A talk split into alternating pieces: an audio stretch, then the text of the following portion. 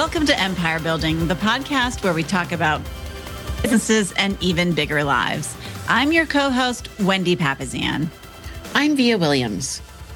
And I'm Sarah Reynolds. Oscar Wilde said, Be yourself. Everyone else is already taken. Isn't that? I love that short and sweet. I love that. That's my motto. you do yes. you, boo. Yeah, yeah, you do you, that's boo. Exactly.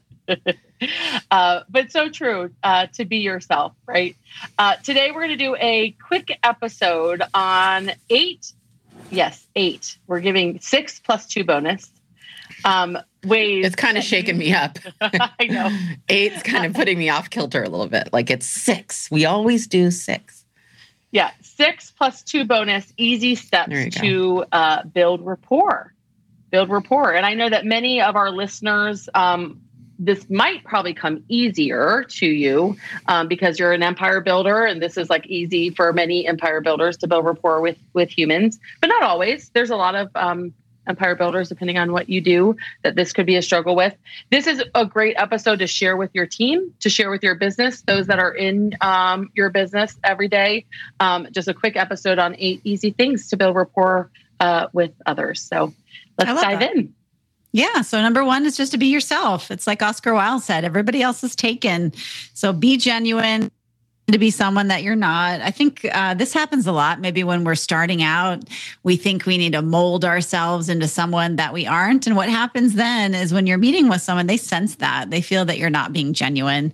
So, uh, you know, still dress professional and act professionally and all that kind of stuff. But you know, just just be yourself and um, who you are at it, you will actually uh, be uh, able to develop rapport more quickly.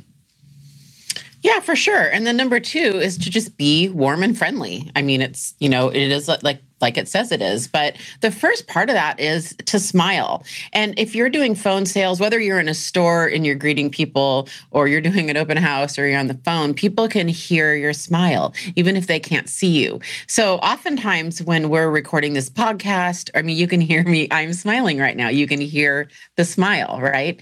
So it's really important. Um, whenever I'm doing voiceover work or anything on radio, I most of the time the DJs and you, you're smiling when you're talking it's kind of one of those hacks, I think, you know. But I like a good eye contact. I think we all like that, and a good firm handshake. Um, you know, being very present and engaging in the moment. You know, you're not distracted. You're just kind of, you know, looking at them.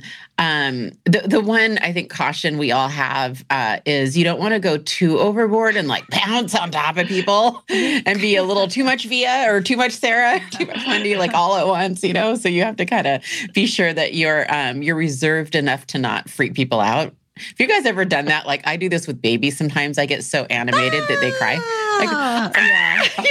you don't want to do that to a client. So just don't scare the baby, but think that the baby is the client. I don't know. But yeah, wherever you are, just, you know, just be warm and friendly and engaged, not like pouncing on them like a tiger. For yeah, record, I have never you, made a baby cry like that. Just for the record. I have. I have. For the record. I, I think if, if, people tell you that you have uh, resting bad word face, um, mm. then this is something to pay attention to how you come across. If mm, someone was just one. to look at you, would would they want to talk to you? Would they want to approach you? Um, and so it it's important to like just be cognizant of that. Um, number three, you know, you know what the sweetest thing someone hears is? Yeah, their name. Their, name. their, their own name. name. And do your best to like if you have someone uh, that you are meeting that has a name like Vija. Mm-hmm um, it, it matters to them also how you say how you say their name. Um, and so, which is not Vija, to be clear yes. to everybody yes. listening. I'm smiling though, Sarah. I'm smiling. You can hear the smile. Those of us that have just regular names like Sarah or Wendy, um, you know, don't don't get this a lot. But where's my that, Seychelles today? I know. Where is yes, we yeah, do. Have two, think, you guys do have super weird names you want to remember their name and if, if you um, so using their name throughout can help build trust so when you're first talking to someone using their name throughout the conversation automatically builds trust um, i always try to come up with something to remember their name Um, and I, if it is an unusual uh, pronunciation or you're struggling with pronunciation, it's better to attempt to say it and then say, "Did I say that right?" And give them permission to correct you, uh, because again, the sweetest thing someone hears is their name, um, and it catches their attention. It makes them know that you care about who they are um, and what they're about. And so, um, number three was remembering their name. Well, I think sometimes it can get a little salesy when people say my name all the time. You know, when like you got to have that cheesy sales guy that's like, you know, V 10 times probably didn't need to say my name like 10 times. Like that sales guy that kind of goes a little overboard or sales gal. Agreed. Again, this is the same, like you want to kind of, it's the same as like coming on too strong on the, for the second point. You know, we just want to be sure that we're using it, but not overusing it. Yeah, I think this training was written for those that struggle with this topic. If someone is already good at building mm-hmm. rapport, be very careful about adjusting yourself. If you're already good at this, be careful about adjusting yourself. To me, that's a salesperson that probably already is good at building rapport, overdoing it, right? Good but if this point. is an area that you struggle in, do these steps because because yes, it it um they're probably not doing it at all. And so doing it some is better than obviously going crazy.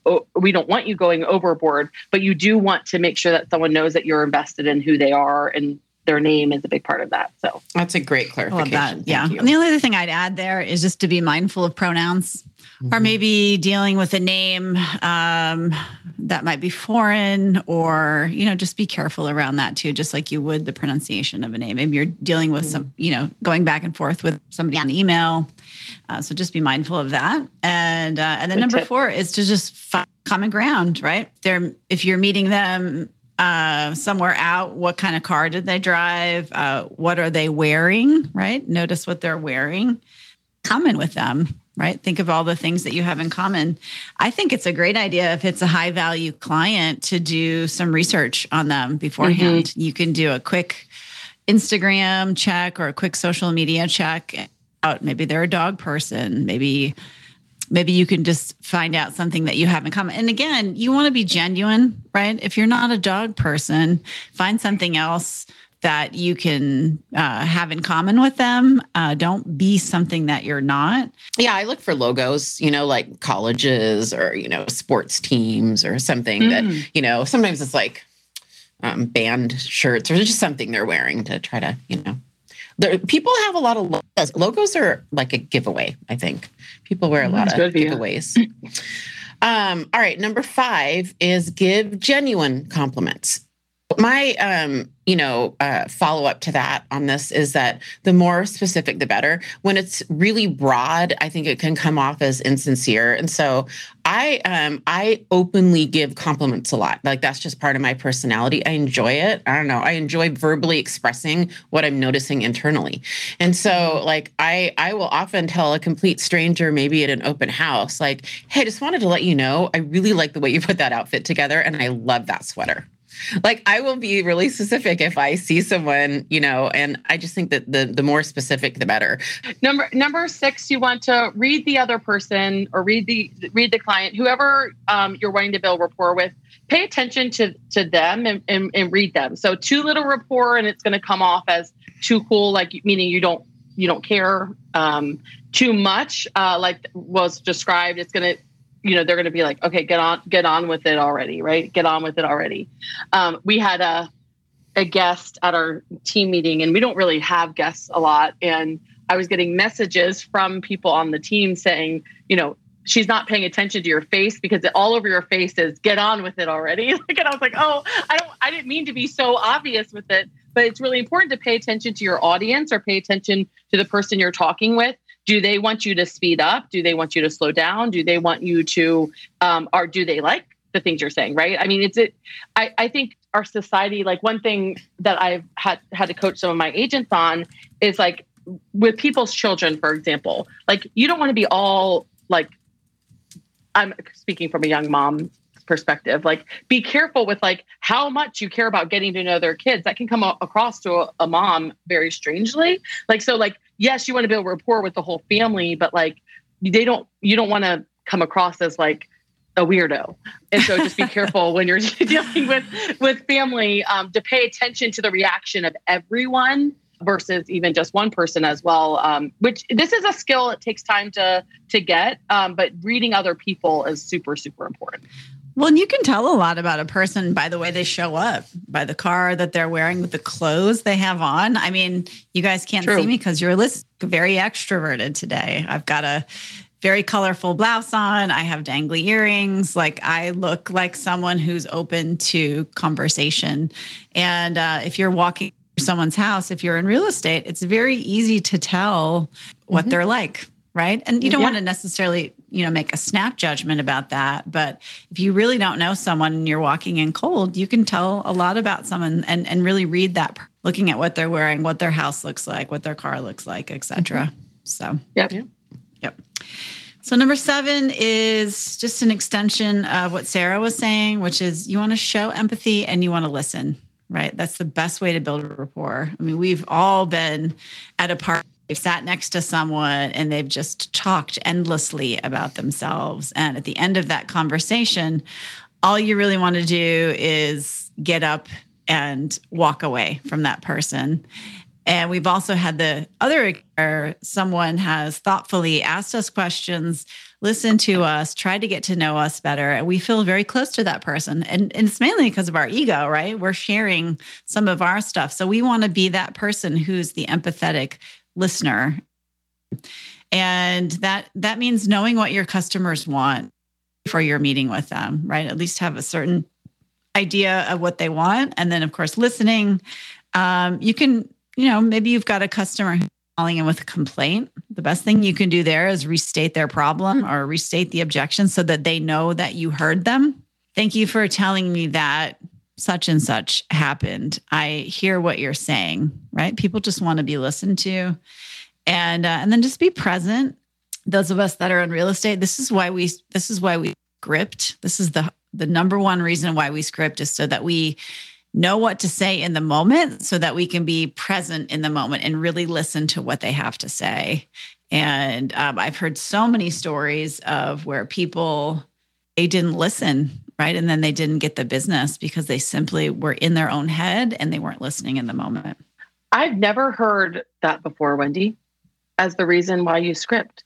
I don't. Where have I been? I've never heard that. Or maybe I wasn't I listening. either, actually, Sarah. Now that, that you're, now that you're mentioning that, that is like one of the most brilliant either. things I've ever heard for scripting. The reason to script. You know what it reminds me of? So smart. Do you guys? Well, uh, do any of your kids have they struggled with no, but it's a real no, I really believe it because if you have any kids, one of my kids has dyslexia and he went to a school for dyslexic students and um, they they we have a lot of parent information nights from that.